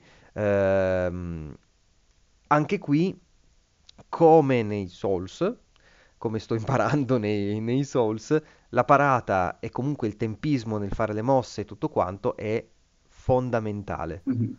Perché una volta imparato a schivare e a, eh, che ha il suo bravo pulsantino dedicato, eh, e a, eh, e a parare, e anche soltanto, eh, c'è il block e il, quindi sia bloccare che a fare il parry, che non so come si traduca in italiano, ehm, Vabbè, ma sì, la gente lo sa. lo sanno, lo sanno. Sono Eh, le, le- le parate, tra virgolette, perfette, quelle che ti permettono di di cont- contrattaccare, contrattaccare. esatto. Ehm, una volta imparato a fare quello, hai imparato a sconfiggere il gioco, fondamentalmente. Ok. Un altro Alla, aspetto. alla Sekiro, Alla sostanzialmente. Sekiro, bravissimo, bravissimo. Infatti, eh, sia Fabio che l'altro che l'altro amico eh, hanno, essendo molto appassionati di, di Sekiro, si sono ritrovati subito nel sistema di controllo, nel sistema di, ehm, di- di tempismo che c'è Mm. bisogno nel, nel gioco. Eh, io, essendo totalmente a digiuno di questi giochi molto difficili perché devo sprecare il mio tempo in queste cose, eh, ho avuto parecchie difficoltà. Tant'è vero che sono ancora bloccato, che sono ancora bloccato lì. Eh, la- le ultime due cose che ci sono da dire su, eh, su Sifu sono che, vabbè, non voglio minimamente toccare tutta la, la polemichetta che è nata sull'appropriazione culturale, Perché no? Eh, anche perché è complessa, non È è mai molto. facile. No, Eh, per niente. Però, insomma, si trova, se vi incuriosisce, basta cercare in giro qualcosina, qualcosina si trova. Eh, ma l'ultima cosa che voglio dire è il sistema di scelte morali, mettiamola così, ok, eh, che si fa sempre contestualmente dentro, dentro al gioco. Tu- si- ci sono dei momenti in cui si può scegliere ehm, se combattere oppure no, o se sconfiggere oppure no i boss. Anche i boss, ah, anche se- boss. sì, sì, i boss a seconda di come li sconfiggi. Quindi non viene proprio il prompt alla, alla BioShock, no? Salva la sorellina, ciuccia la sorellina. Non è così, è proprio per come combatti, per come porti avanti la, la- la tua, eh, la tua vendetta, cambiano delle, delle questioni, fondamentalmente cambiano, cambiano i finali. Tu puoi sia ehm, uccidere, banalmente, eh, sia risparmiare tutti i boss del gioco, dal primo all'ultimo. È una cosa chiaramente molto più complessa risparmiarli, eh, però è una cosa che va detta perché il gioco non te lo mette in evidenza. Ok. Sai che ce n'era un altro gioco dove potevi risparmiare i boss? Però non mi ricordo. O comunque potevi affrontare in maniera non letale. A Undertale? parte... Vabbè, Undertale era tutti, non solo i boss. Sai che non me lo viene Forse, in forse se Deus Ex Human Revolution. Può essere, Comunque può uno dei essere. due Deus Ex nuovi potevi, mi pare, fare takedown non letali anche dei Mhm. boss, sostanzialmente. Sì, eh, ti, ti credo, ti credo sulla parola Ma qua per risparmiare che intendi? Comunque tipo scena di Daredevil che dimeni malissimo ma non li ammazzi o che proprio dici vabbè ciao. Cioè, eh, non li ammazzi, ah, ok. non li ammazzi. Come tipo appunto Batman che ti spacco tutta la ossa del corpo però non ti ammazzo. eh, più o meno sì, anche perché comunque passi tutto il combattimento a combattere. Mhm. Ehm, sì, perché fondamentalmente sia tu che i tuoi avversari han- eh, si hanno due barre, tra virgolette. Eh, una, cioè non tra virgolette, letteralmente, si hanno due barre, una è quella della salute, una è quella della... eh, uh, come la chiama? La stamina. no, non la chiama stamina, la chiama struttura. Ah, ok. È letteralmente, la- è letteralmente la cosa di, di Sekiro, è la parata di. Sekiro. Ah, Eh, ok. solo che eh, laddove in Sekiro più colpi pigli, più aumenta quella roba, eh, no, più diminuisce, adesso non mi ricordo, diminuisce se non ricordo male in Sekiro, eh, in questo invece eh, aumenta, quindi quando arriva al massimo spacca la, la struttura e di conseguenza spacca la tua, la tua difesa e Ah, riesce a ficcarti dei danni anche più, La più sai chi c'ha forti. sta roba qua? Ah, Mm. uguale. Uh, Guilty Gear. Ah dai. C'ha- si chiama la barra del risk, risk Mhm. gauge. E tu più pari, perché vabbè, Guilty Gear è un gioco molto offensivo, sostanzialmente vuole che attacchi sempre, quindi più eh, pari, più aumenta questa barra. Se aumenta del tutto, il prossimo attacco è un contrattacco grosso, è un tipo di contrattacco che rallenta molto l'avversario e lo sfondi, ma anche se pari troppo e poi ti colpisco, più è grande la barra, più ti faccio danni.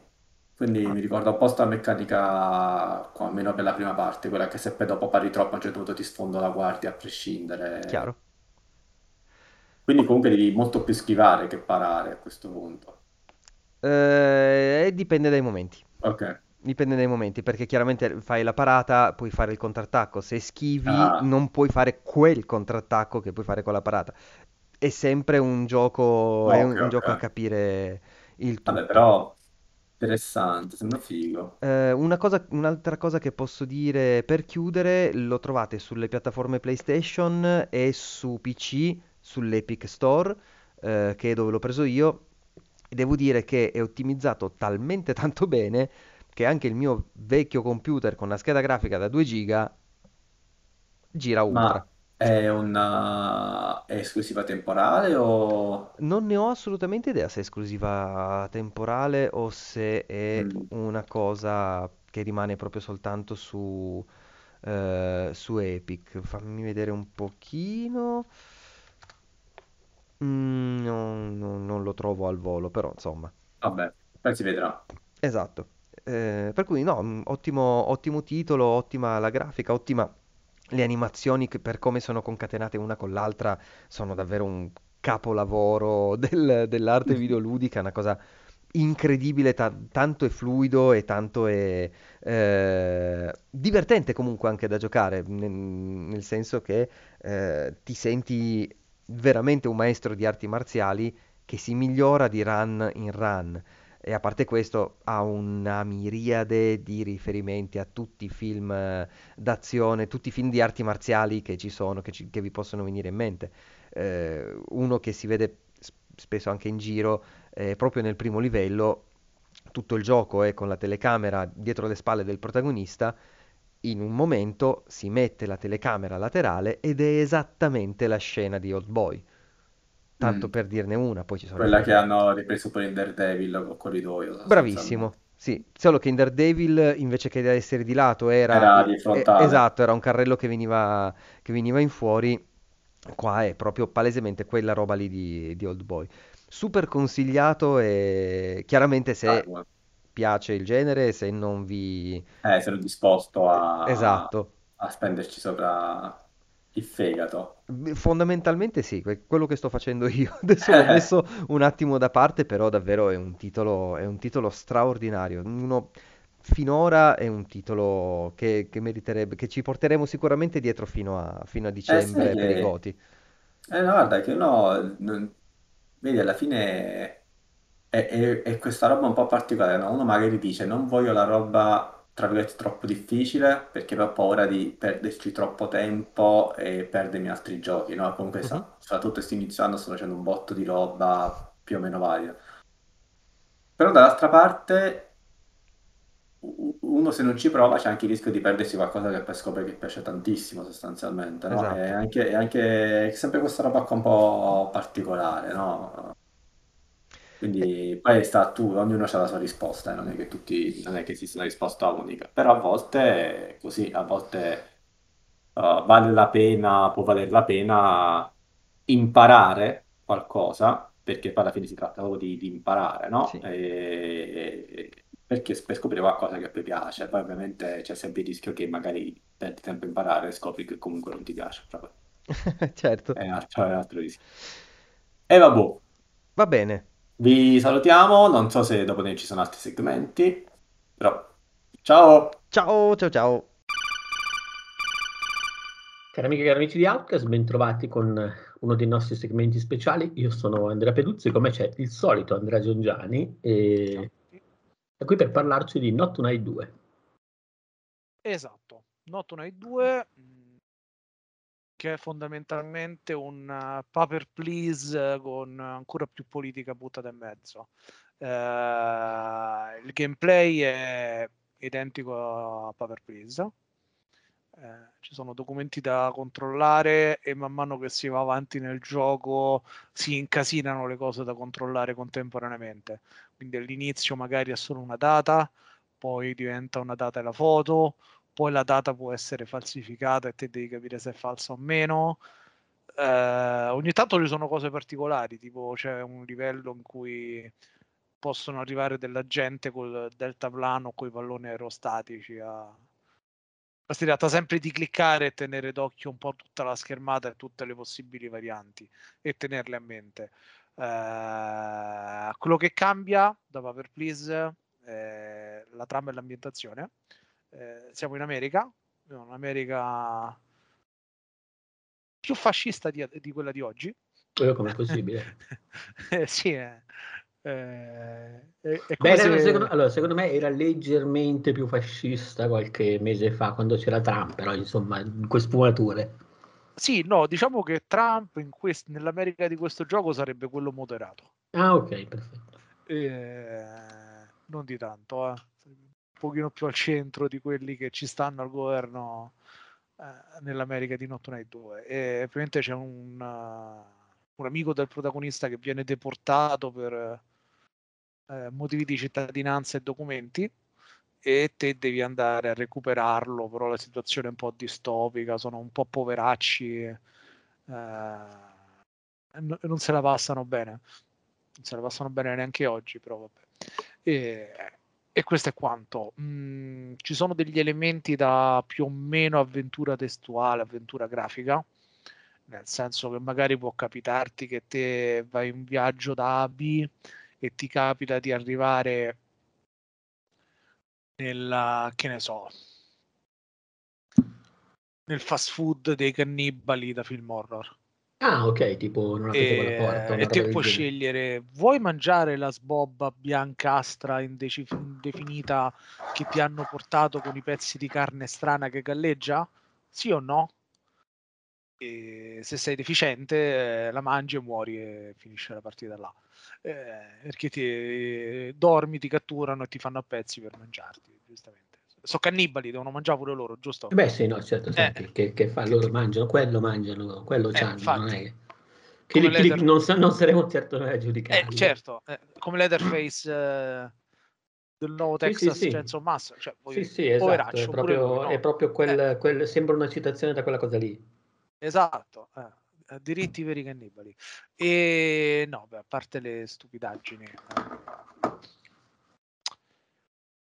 che dire, è, è un gioco che se parte con parecchia politica dentro, eh, è chiaro che c'è un commento sociale e altro, eh, solo che è più per uh, chi è nato in America che non uh, noi in Europa, almeno per il momento.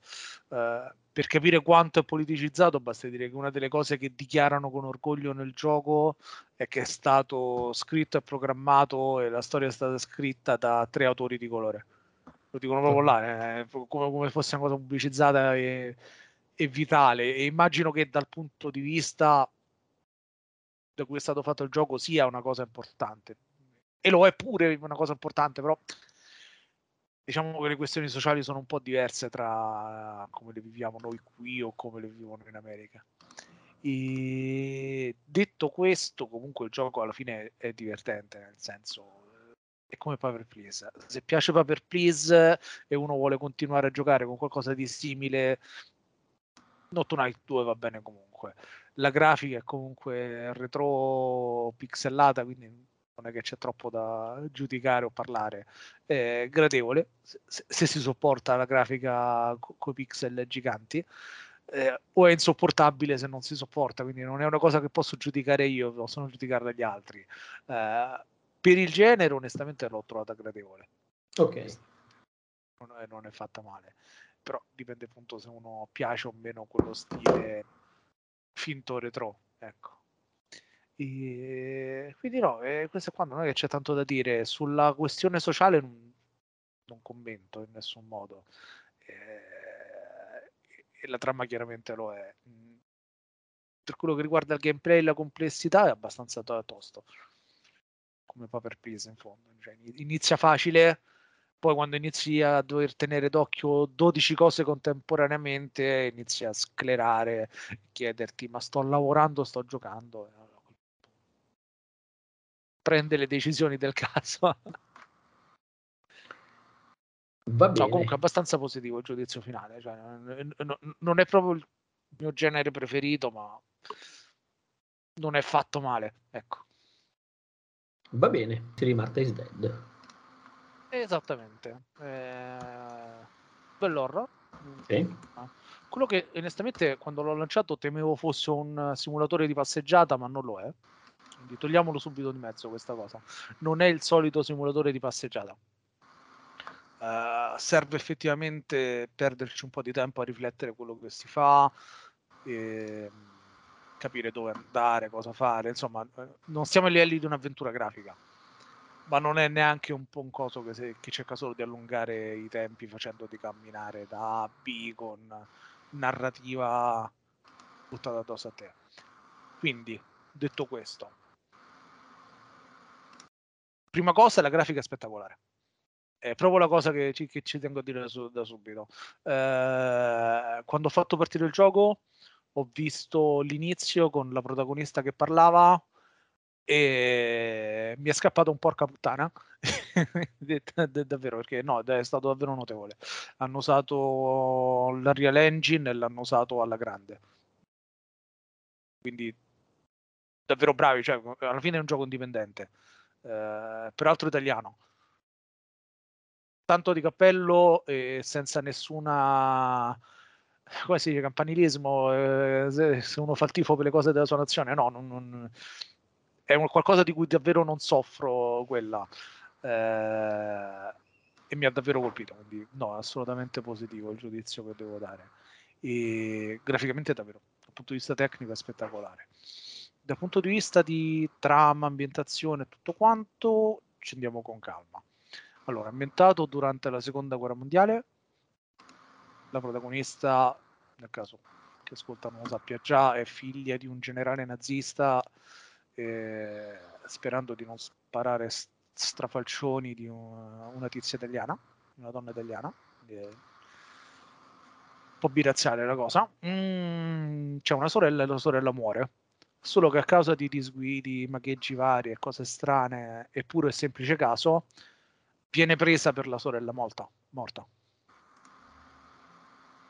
Ok, viene scambiata dai genitori per la sorella morta. Tra l'altro è sordomuta quindi lei deve pure far finta di non saper parlare e non, saper, e, e non sentire, c'è tutta questa cosa psicologica di peso che, le, che ci sta addosso.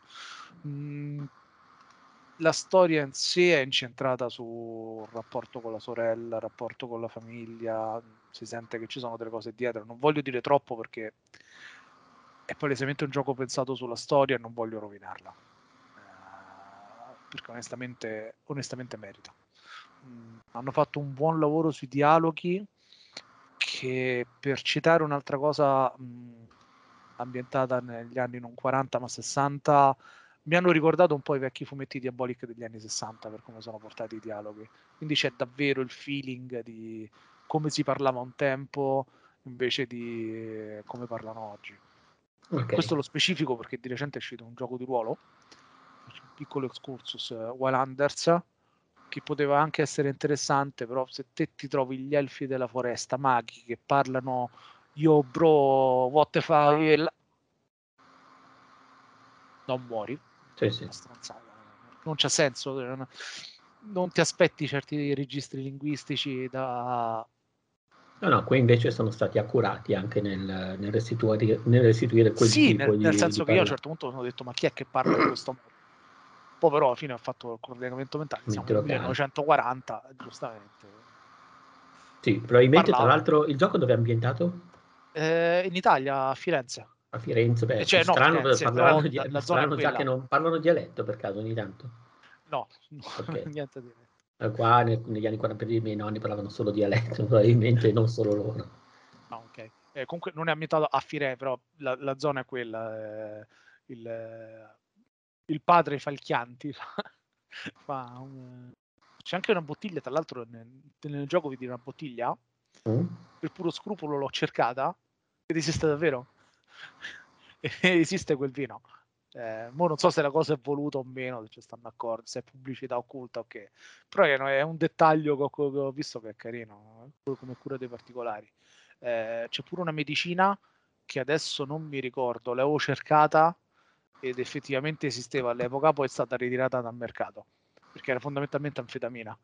Ah, ok. E veniva presa per i depressi, per sopprimere l'appetito. Ma figurati, erano anni in cui era accessibile, era accessibile, erano accessibili anche un sacco di oppiacei, per cui erano... Sì, sì, sì, no, eh...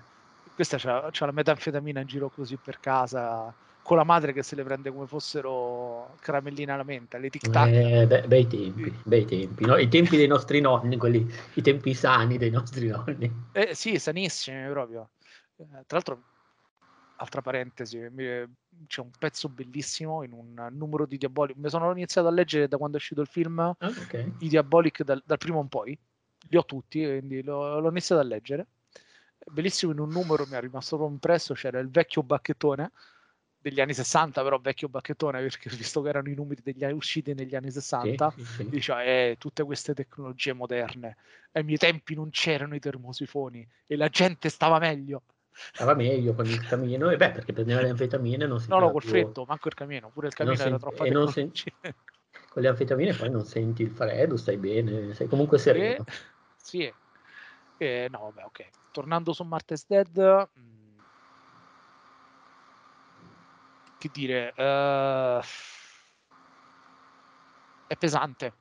Non pesante come noioso, assolutamente no, non mi sono annoiato per niente, mi è piaciuto e il giudizio è assolutamente positivo, tengo a dirlo proprio netto e da subito.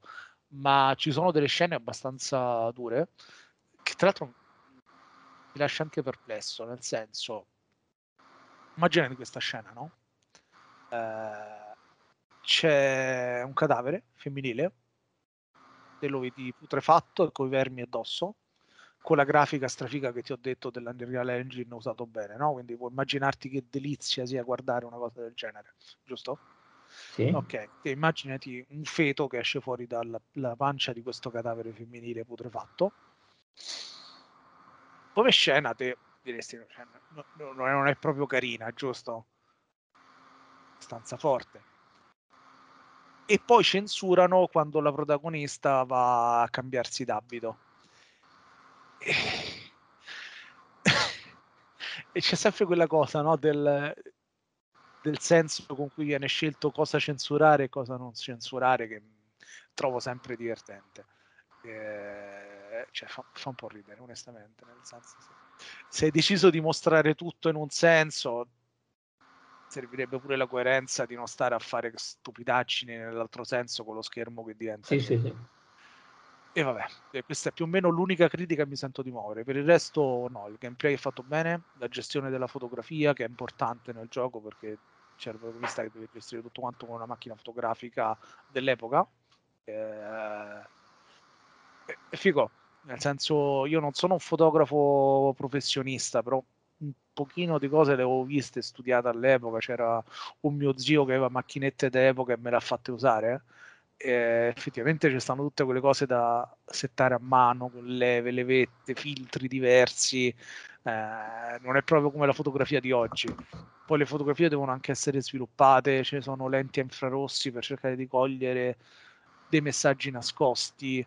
Eh, no, eh, da questo punto di vista, come, come kick è davvero fatto bene chi dall'altro lato non, sa, non, è interessato a queste cose, posso dire che la simulazione non è messa come complicata. Lo dicono anche loro che semplificano tante cose per non rompere l'anima a chi magari non vuole il simulatore di fotografia d'epoca quando gioca. Giustamente, eh, non è una critica, anzi è più che giusto. E gli enigmi sono base. È vero, come ho detto prima, non è un gioco d'avventura in senso stretto, ma sono abbastanza presenti e devi abbastanza capire, girare e trovare le cose che lo elevano da quel livello di simulatore di passeggiata che per me è abbastanza inaccettabile al giorno d'oggi. Poi magari a qualcuno piace come genere di gioco. E... Quindi no, davvero. Vabbè, giusto il doppiaggio. E il vantaggio principale è che è stato doppiato completamente in italiano. Io l'ho, l'ho giocato in italiano. Di solito me li gioco tutti in inglese i giochi, però in questo caso era un po' d'obbligo. Sì, sì, beh, anche più coerente. E, no, la recitazione è molto buona, davvero molto buona. Non c'è dialetto, quindi forse questo è irrealistico, però diciamo che, che, comprendo la scelta, anche perché chi lo capiva il dialetto degli anni 40 de, di, di, Firenze e dintorni? Eh, io non sono sicuro che avrei capito più di due parole, forse. Mm. No, davvero, guarda, come gioco mi ha assolutamente colpito e positivamente è stato leggermente censurato nella versione PlayStation e invece su PC e su Xbox non c'è censura. Cosa è stato censurato di preciso non lo so per certo. Mi viene in mente che l'immagine che ti ho descritto prima, donna putrefatta, eccetera, là forse qualcosa lì è stato tagliato, credo, non lo so. Eh, però alla fine sono poche cose eh, lo, e lo dico più altro per permettere a chi ascolta per decidere se prendersi una versione potenzialmente censurata o se non gliene frega niente prendere quella che vuole. Comunque la versione per PlayStation è leggermente censurata, PC e Xbox sono complete senza tagli. Giudizio positivo, senza mezzi termini, è divertente, è fatto bene. Eh quindi onestamente non vedo nessun motivo per non prestargli attenzione. L'unico problema forse è che esce un po' vicino a un certo Elden Ring che potrebbe creare problemi, ma il fatto è che sono però sono anche due giochi diversi. Esatto, esatto eh, questo va, probabilmente richiede anche un tipo di impegno diverso, quindi assolutamente sì, quindi non ci vedo troppa rivalità. Certo è però se uno ha un budget limitato e deve scegliere quale gioco prendere, quello sì potrebbe creare un po' di contrasto tra i due. Eh, però no, vabbè, onestamente per me merita, vale l'acquisto, vale la pena di essere giocato. E, e, lo, e lo ribadisco, non ho l'abitudine di parlare bene delle cose italiane perché sono italiane. Eh, di base a me le cose italiane che mi piacciono sono davvero pochissime. Cioè, c'è Sergio Leone, Diabolic e Dylan Dog. È un po' Nathan Never, fine. Eh, e, ho tagliato film, libri e quant'altro perché di solito davvero non, non sono uno che vede l'italiano e lo difende a prescindere. E Martha's Dead mi è piaciuto e lo reputo buono nonostante quello che ho appena detto. In... Direi che ho detto tutto quello che dovevo. Va bene, direi che sei stato molto esauriente. E grazie mille come sempre Andrea per la disamina. E figurati. E grazie a tutti quelli, a tutte quelle che ci hanno ascoltato e differito ovviamente perché appunto stiamo, stiamo registrando come contributo. Eh, tutto, alla prossima e ciao. Ciao a tutti.